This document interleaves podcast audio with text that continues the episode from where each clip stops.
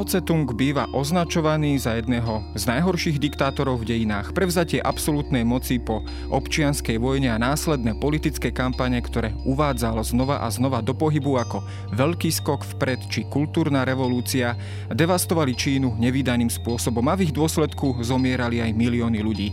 V porovnaní s byrokratickým, brutálnym a cieľavedomým Stalinom sa môže Mao javiť ako revolučný romantik s takmer neobmedzenými možnosťami, ktorého vízie naberali podobu sociálnych experimentov. Napriek tomu jeho podobizen dodnes visí na bráne Tiananmen v centre Pekingu a nájdeme ju na všetkých čínskych bankovkách. Skrátka, dodnes je symbolom komunistickej Číny. Mao Tse-tung a kult jeho osobnosti dodnes v tejto krajine pretrváva a jeho výroky predstavujú nespochybniteľný kánon. A to aj napriek tomu, že dnes sa Čína javí ako prudko sa rozvíjajúca, moderná a pre mnohých pozorovateľov až kapitalistická krajina. Čo teda v praxi znamenala Maová vízia permanentnej revolúcie a do akej miery je tento muž v súčasnej Číne stále prítomný. Počúvate pravidelný týždenný podcast Dejiny. Moje meno je Jaro Valencom, šefredaktor časopisu Historická reví a rozprávať sa budem s analytikom Filipom Šebokom z Asociácie pre medzinárodné otázky, ktorý sa venuje modernej Číne. Tajomný príbeh templárskych rytierov poprvýkrát odhalený. Od vzostupu ich nebeskej moci až po ich pád v plameňoch diabolizmu. Odhalíme vám najnovšie tajomstvá tohto rádu v novom dokumente Tajomstvá templárskych rytierov na televíznej stanici Viasat History.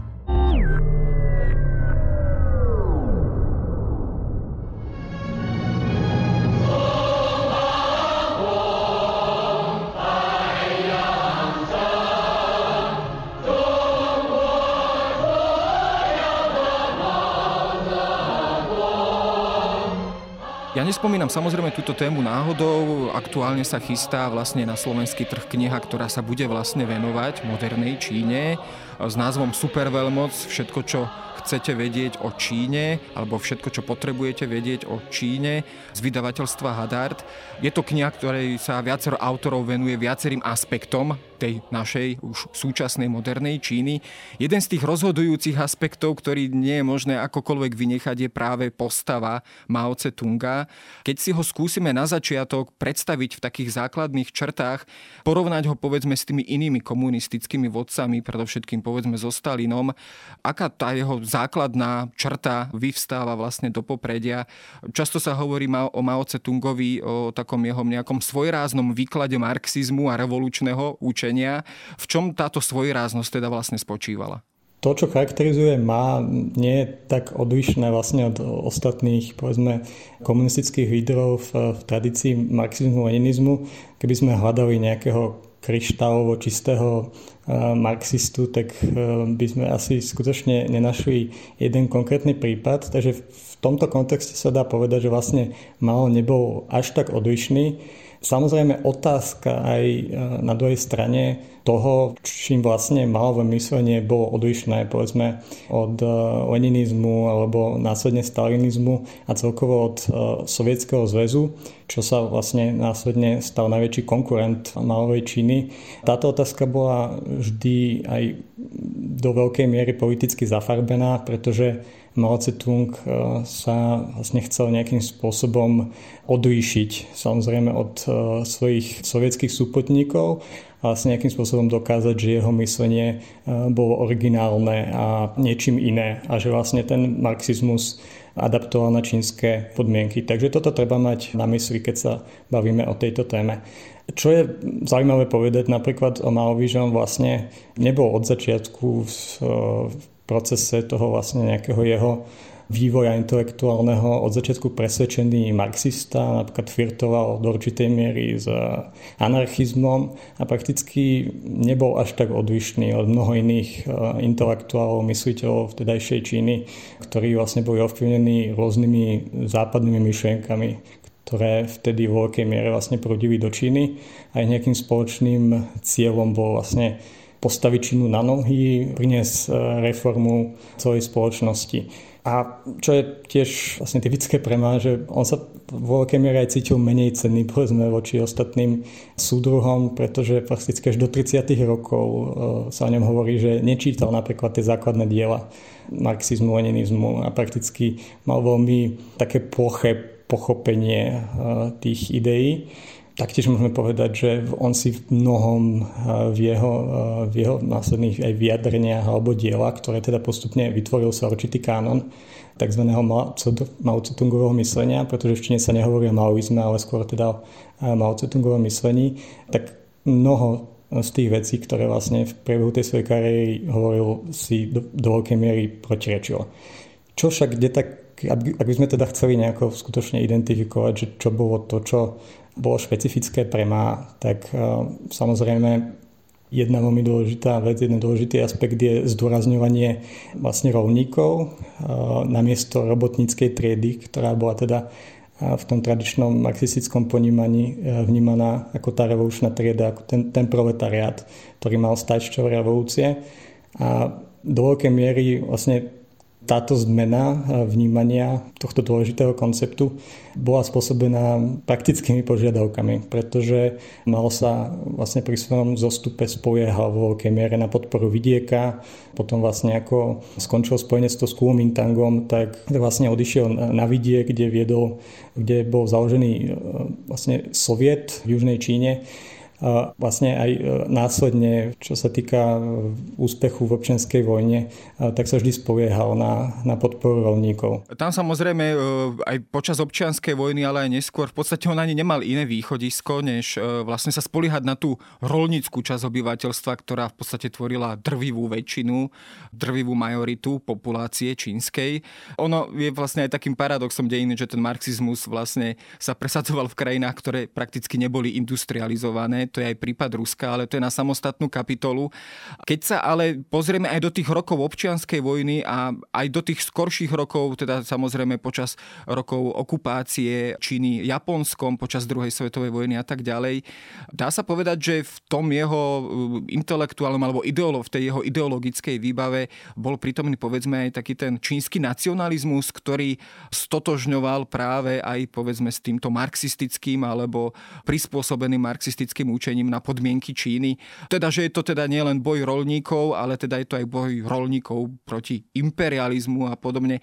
Bola to teda vlastne takáto zmes viacerých ideologických prúdov v Maovom prípade? Určite bola a ten nacionalizmus je vlastne ten ďalší z tých hlavných aspektov maoizmu. A ako som už spomínal, prakticky eh, Mao bol na začiatku ovplyvnený vo veľkej miery vlastne tým nacionalistickým podhubím tohto myslenia v Číne, e, ktoré skutočne hlavným cieľom bolo ukončiť vlastne potupu, storočie poníženia sa tomu dnes hovorí, ktoré vlastne e, Čína utržila zo strany západných veľmocí a Japonska e, prakticky od prvej opiovej vojny v 40. rokoch 19. storočia. A následne Čína vlastne stratila svoju uh, suverenitu prakticky. Západné veľmoci Japonsko si vytvorili vlastne svoje polokolónie, koncesie, najmä teda v prístavných mestách Číny. Získali uh, napríklad právnu extrateritorialitu, rôzne privilegia pre napríklad misionárov a tak ďalej. A to bolo vlastne obrovskou potupou skutočne pre Čínu, ktorá sa dovtedy vnímala ako ten úplne najväčší vrchol celkovo kultúry, ako ten stred sveta. Samozrejme, Čína v čínštine znamená ríša stredu, alebo teda existuje viacero teórií, ako, ako tento názov vznikol, ale skutočne to vychádzalo z toho nejakého sinocentrického pohľadu na svet a tým, tento bol vlastne veľkým spôsobom naštrbený v tom 19. storočí a skutočne mal bol jeden z tých, e, ktorí stavali na začiatku e, na týchto myšlienkach. Išlo teda zbaviť Čínu práve toho područia imperialistov a vo veľkej miere aj e, ten odpor povedzme voči tým vykorisťovateľským triedám bol spojený s tým, že to boli tie triedy, ktoré ktoré zapričinili to, že Čína bola v tej situácii, v akej bola. Keď sa pozrieme na tie roky vlády Mao Tse-tunga v Číne od vlastne konca 40. rokov, teda od konca občianskej vojny až teda po polovicu 70. rokov, tak naozaj e, ten jeho rukopis jeho vlády má taký osobitný charakter, e, ako keby bol rozčlenený do viacerých takých politických kampaní, či už je to teda protipravičiarská kampaň alebo takéto slávne heslo, on celkovo sa vlastne takto prezentoval prostredníctvom hesiel, ako nech vykvitne 100 kvetov, potom následný e, veľký skok vpred, kultúrna revolúcia a tak ďalej. Všetko to malo podobu takých veľkých e, celoštátnych, celočínskych kampaní.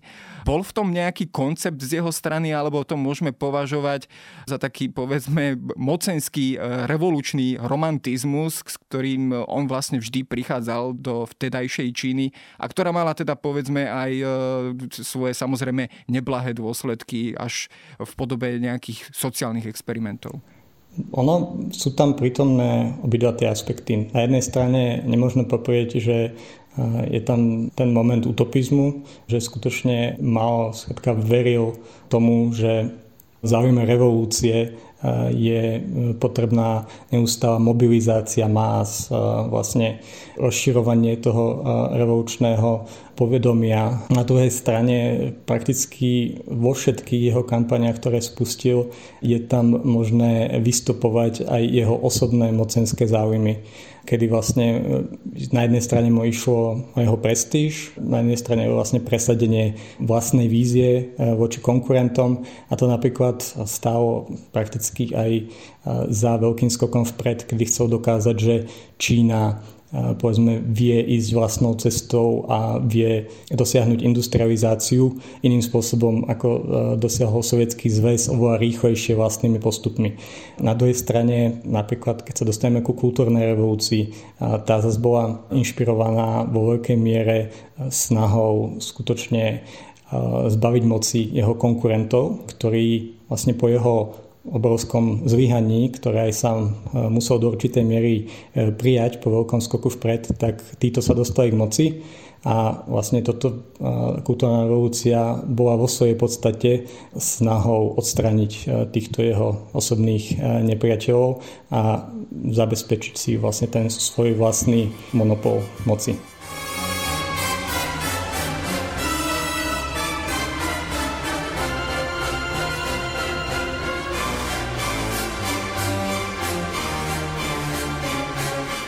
Keď pozrieme sa povedzme napríklad e, na práve tú politickú kampaň alebo program veľkého skoku vpred, v súvislosti s Maom sa práve táto vec najčastejšie spomína ako jedna veľká katastrofa, jedno veľké fiasko, ale aj teda s katastrofálnymi dôsledkami pre celú čínsku populáciu. V čom spočíval povedzme teda ten program veľkého skoku vpred? E, mala sa tá spoločnosť čínska, to vtedy stále tradičná spoločnosť, nejako zásadne preformátovať, premeniť a industrializovať práve vlastne v priebehu niekoľkých rokov. A prečo toto fiasko vlastne nastalo? Ako som spomínal, prakticky snaha bola dosiahnuť e, niečo, čo nikdy predtým vo svete dosiahnuté nebolo. E, čiže e, skutočne na jednej strane teda dostať čínsky vidiek vlastne na úroveň miest, prísť s tzv. rurálnou industrializáciou, obrovskou mierou dosiahnuť zvýšenie polnohospodárskej produkcie. Na druhej strane bola vlastne až nejakým spôsobom fetišizovaná výroba ocele, kde vlastne Čína chcela rozmedzi niekoľkých rokov dosiahnuť vtedy vyspelé západné štáty. Dochádzalo takisto k, vlastne k násilnej kolektivizácii, k vlastne organizácii celej e, čínskej vidieckej spoločnosti e, do komún, po ktorými zase boli e, výrobné týmy. Veľká časť tejto snahy bola vedená úplne prakticky šarlatánskymi nevedeckými e, myšlienkami, ktoré napríklad tiež nie sú vlastne e, veľkú osobnú stopu Mao Tse-tunga.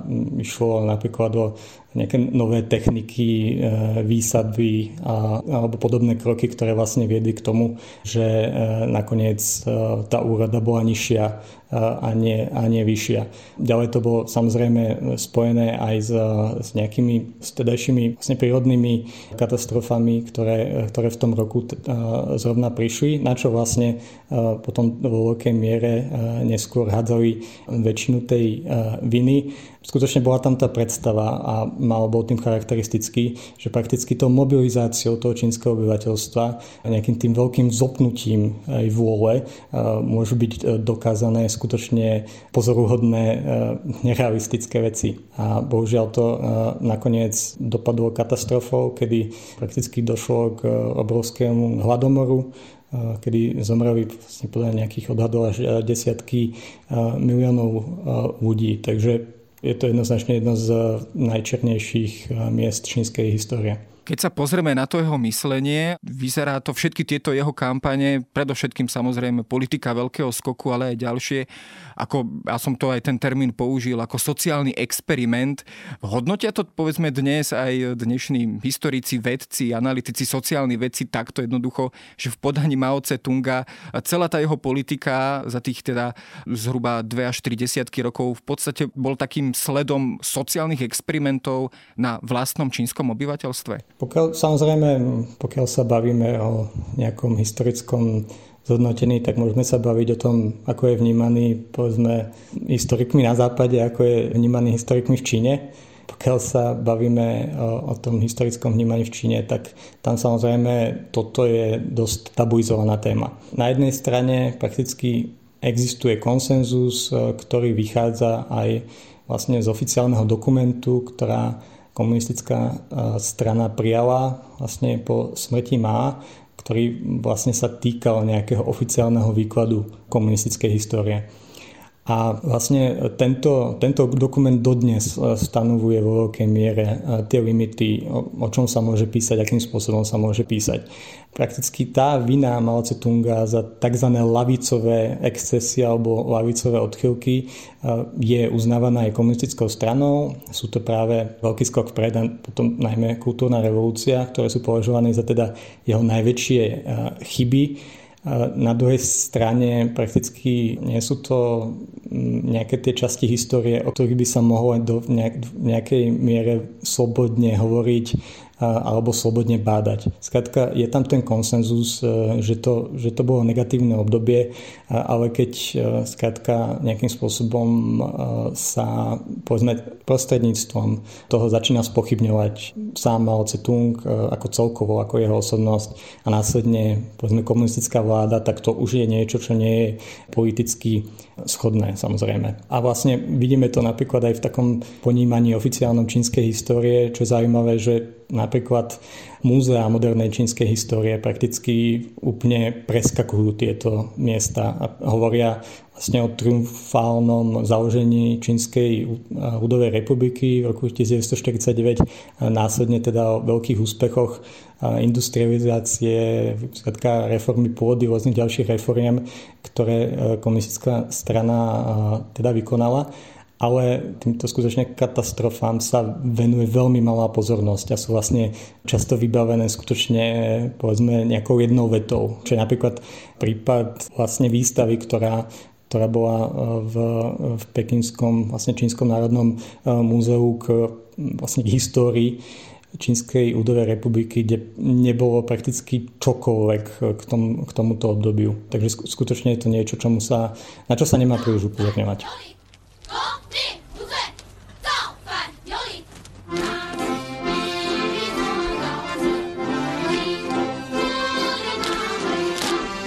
Keď spomíname povedzme múzea, galérie alebo teda výstavy, ale aj celkovo čínsku históriu a kultúru, tak tá bola zásadným spôsobom v podstate poškodená a teda ničená, predovšetkým počas kultúrnej revolúcie. E, vtedy naozaj opäť vyšla teda taká Maová výzva, predovšetkým k tej mladej generácii, predovšetkým študentom, aby usvedčovali svojich učiteľov z revizionizmu a z nejakých ideologických odchýlok a podobne. To naozaj malo až, povedal by som, bizardné rozmery, keď si človek o tom naozaj číta a samozrejme katastrofa katastrofálne rozmery. Bola povedzme táto kultúrna revolúcia znamenala vo svojej dobe taký zásadný rozchod s minulosťou, s čínskou tradíciou a je to možno aj práve dôvod, prečo sa dnes, keď sa možno tá Čína aj trošku hlási k tej svojej dávnej minulosti, prečo sa práve táto epocha moderných dejín Číny príliš teda nespomína alebo sa jednoducho tabuizuje alebo skrátka vynecháva. Určite to bol vlastne obrovský rozkol vôbec eh, s čínskou tradíciou, pretože celá kultúrna revolúcia bola veľmi antagonistická vôbec voči týmto spiatočníckým aspektom čínskej histórie, ako teda mal byť konfucianizmus. A v tom mm, širšom ponímaní vlastne úplne, úplne všetko týkalo sa to nejakého umenia, ktoré reprezentovalo tzv. starú spoločnosť pred komunistickou vládou. Týkalo sa to budov, ktoré boli vlastne zničené ako tisícov chrámov, napríklad po celej Číne, rôznych rodokmeňov, hodnotých umeleckých diel. Takže skutočne išlo o obrovský, eh, obrovský rozkol vlastne medzi tou čínskou tradičnou kultúrou a tým, čo povedzme Čína je dnes. Eh, na druhej strane prakticky tieto aspekty je zaujímavé podotknúť eh, nejakej nejakého odmietnutia tej čínskej tradičnej kultúry a vnímania napríklad konfucianizmu ako spiatočníckej ideológie alebo filozofie tak to je niečo, čo bolo prítomné už prakticky na začiatku 20. storočia. A samozrejme nie často povedzme v takej radikálnej forme, ale skutočne boli napríklad návrhy na reformu čínskeho písma, ktoré sa malo písať uh, latinkou. Jednoducho bolo úplné zavrhnutie uh, konfucianizmu ktorý bol vnímaný ako tá hlavná príčina, ktorá spôsobila úpadok Číny. Takže vlastne v tomto zase nebolo e, niečo úplne bezprecedentné. Akože tie, tie základy boli e, položené e, už skôr. Samozrejme v tých prejavoch to bolo niečo veľmi násilné, radikálne.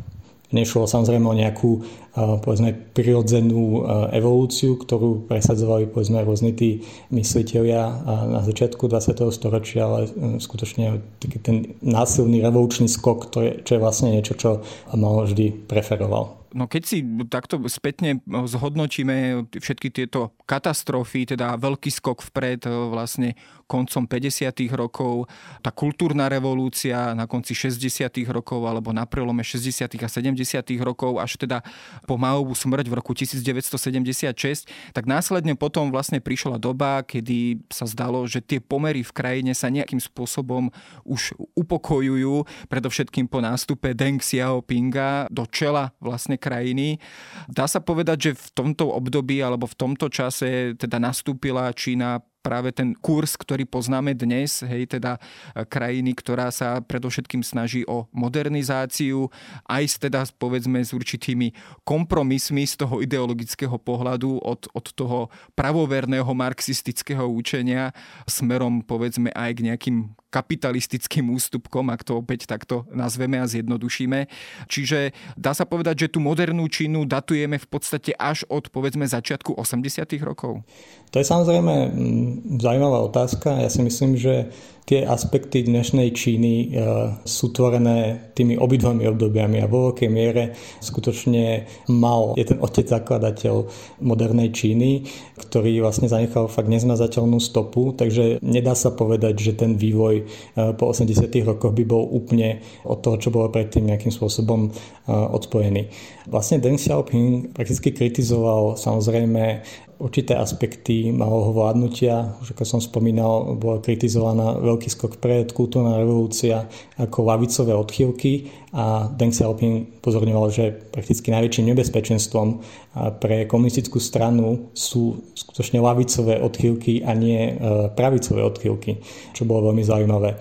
Kritizoval sa vlastne kult osobnosti, ktorý si mal e, vybudoval a prakticky koncentrácia moci v jeho rukách.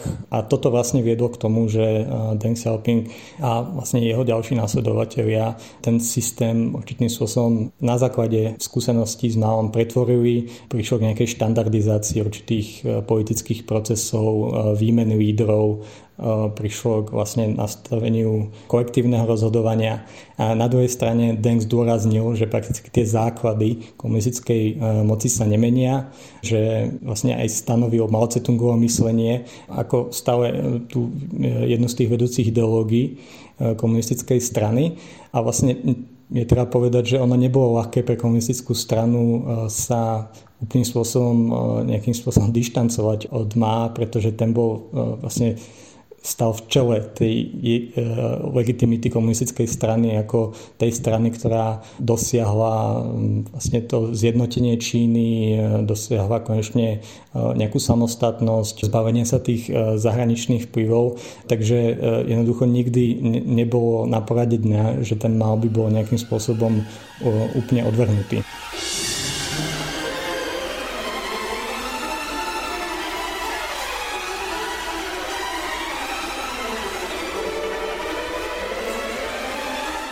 Potom takto vlastne to vyzerá e, z tohto pohľadu ako určitý antagonizmus vlastne vnútri samotného komunistického režimu v Číne, že povedzme ten Mao je príjmaný a rešpektovaný len z určitých aspektov, pričom teda o tých ostatných sa teda nesmie príliš hovoriť a už teda vôbec nekritizovať. Vlastne aké miesto má dnes kult osobnosti Mao Tse-tunga v tej modernej a modernizujúcej sa Číne? Je to jednoducho iba ikona, je to iba symbol, alebo tie jeho myšlienky povedzme permanentnej revolúcie, teda neustáleho znovu navodzovania toho revolučného stavu a revolučného zápalu, aj v tej modernej Číne stále si nachádzajú miesto a nejakých svojich stúpencov? Čo sa týka tej idei permanentnej alebo teda e, doslova pokračujúcej e, revolúcie, samozrejme tá bola postavená na triednom boji, boji medzi jednotlivými spoločenskými triedami a vlastne tento, tento aspekt Deng nahradil ekonomickým rozvojom. Takže z tohto, z tohto pohľadu toto nie je dneska niečo, čo by malo kľúčové e, miesto v komunistickej ideológii. Na druhej strane, ako Mao je symbol, ale jednoducho je to symbol, ktorý má stále veľmi významné miesto aj v súčasnej politike.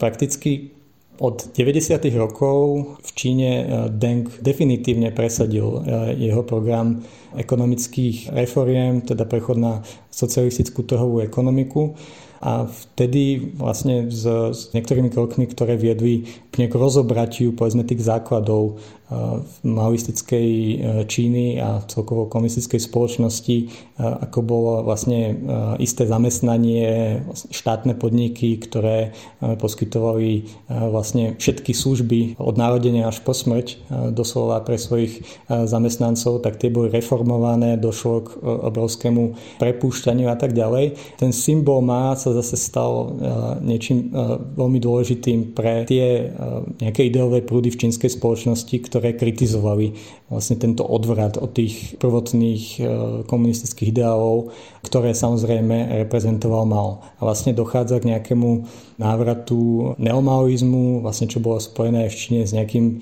zostupom tzv. novej lavice, a ktorí vlastne kritizovali vo veľkej miere to, že skutočne tá Čína sa stala ako keby z ich pohľadu e, kapitalistickou spoločnosťou do určitej miery.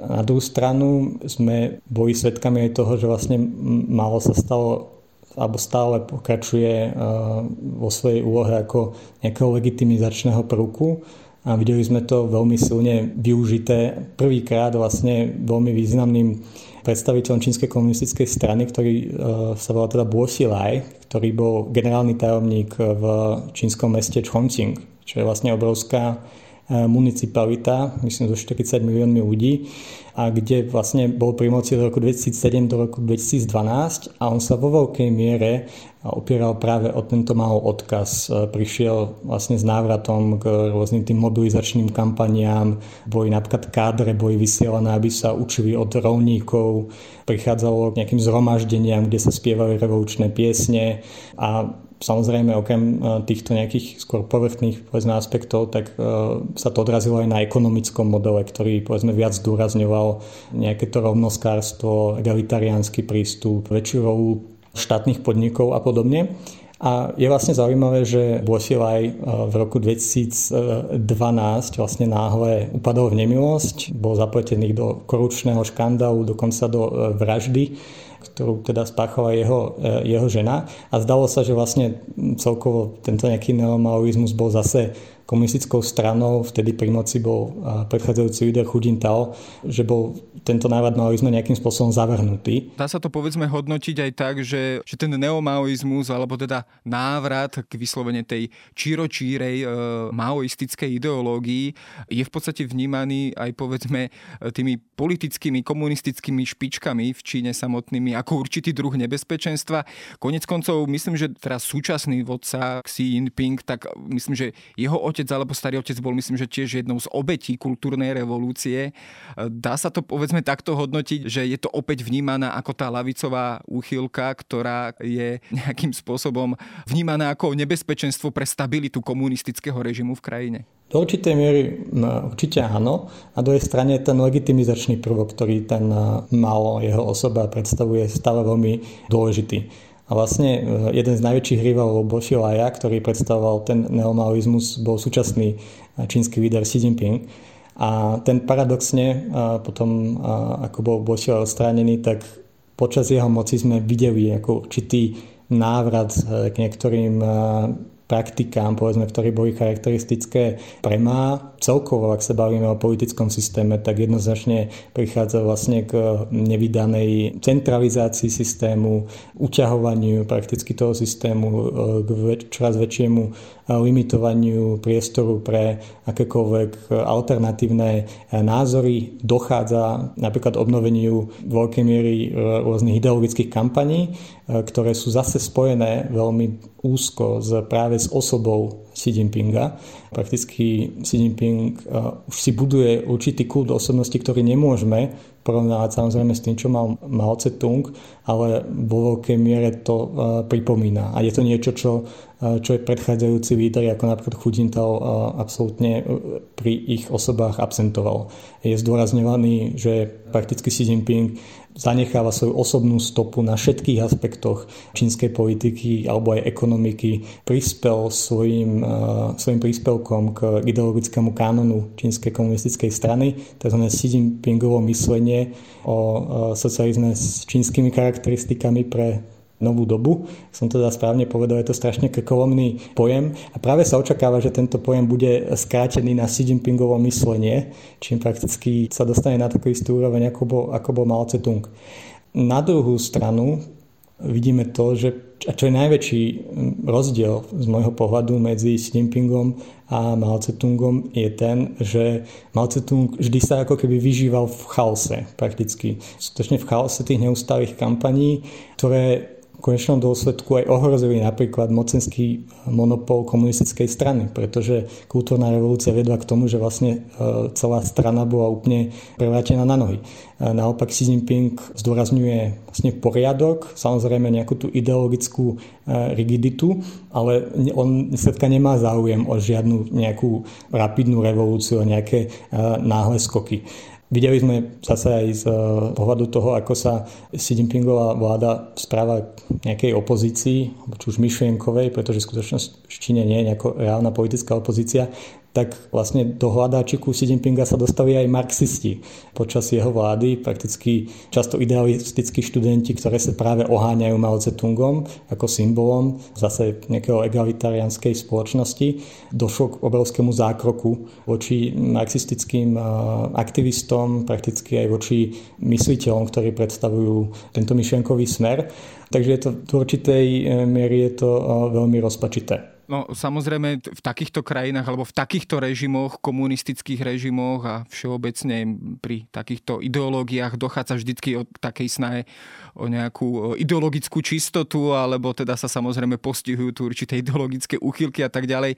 To by sme samozrejme našli aj v Číne, aj v, v niekdajšom sovietskom zväze a podobne, ale nepozreli sme sa povedzme ešte aj na ten kľúčový rok, rok 1989 v Číne.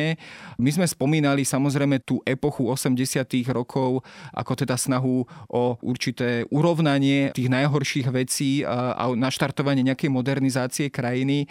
Bolo to práve vystúpenie vlastne toho čínskeho národa na námestí nebeského pokoja, tá snaha alebo volanie po demokratických reformách a po demokratických zmenách a zavedenie demokratických e, hodnôt v krajine, čo teda samozrejme bolo utopené v krvi práve na tomto námestí. E, vyvolalo toto všetko strach práve v tých komunistických špičkách, že jednoducho kritizovať odkaz má nie je teda až príliš možno vhodné a dobré, že to vlastne podkopáva autoritu a stabilitu režimu bol v podstate výsledok toho roku 1989 práve také zabetonovanie kultu Mao Tse-tunga v Číne? Prakticky k tomuto uvedomeniu prišlo už skôr. Prišlo, prišlo tom priamo po Mao Tse-tungovej smrti, kedy taktiež prišlo k určitému vzniku demokratického hnutia, bolo to vlastne hnutie demokratického múru v Pekingu. To bol vlastne múr, kde e, ľudia mohli slobodne nejakým spôsobom zverejňovať svoje názory.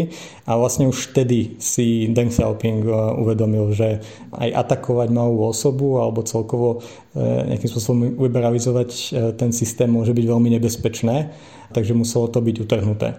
Čo sa týka 89. asi by som nepovedal, že bol ako priamo spojený so, so zmenou pohľadu na má. Čo si, čo si uvedomili komunisti po 89 že určite nechcú ísť cestou Sovietskeho zväzu, ktorý sa vlastne aj pár rokov potom rozpadol a, a vlastne, že e, žiadnym spôsobom nemajú reálne záujem o politické reformy, ktoré by boli vždycky povedzme nejaké procedurálne alebo len e, určené na to, aby ten systém fungoval efektívnejšie, aby ten autoritársky systém fungoval efektívnejšie, ale e, nie s nejakým cieľom skutočne spraviť ho demokratickejším.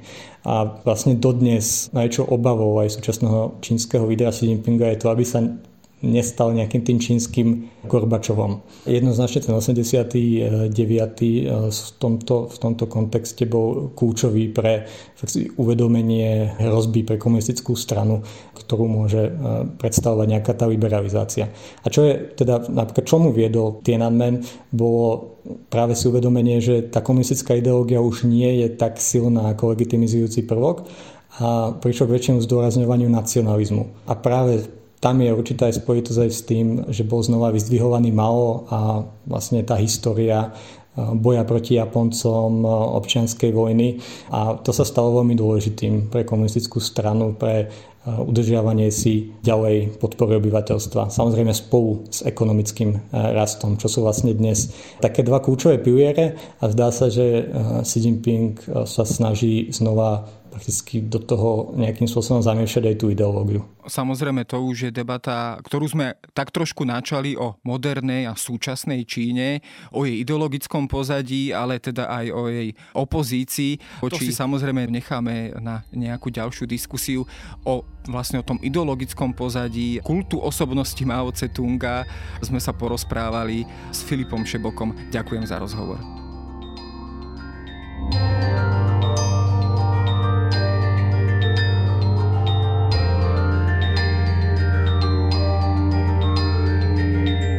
To je na dnes všetko. Počúvali ste Dejiny, týždenný podcast denníka SME a historickej reví.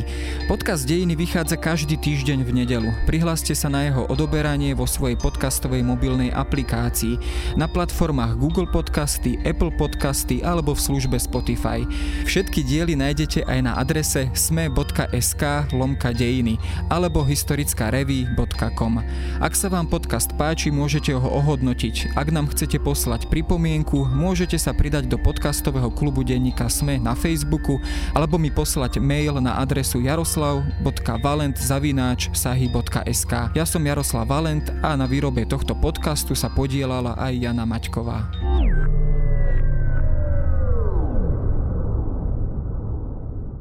Objavte tajomstvá najtajnejších, silu nesmrteľných, prvý skutočný príbeh templárskych rytierov na televíznej stanici Viasat History.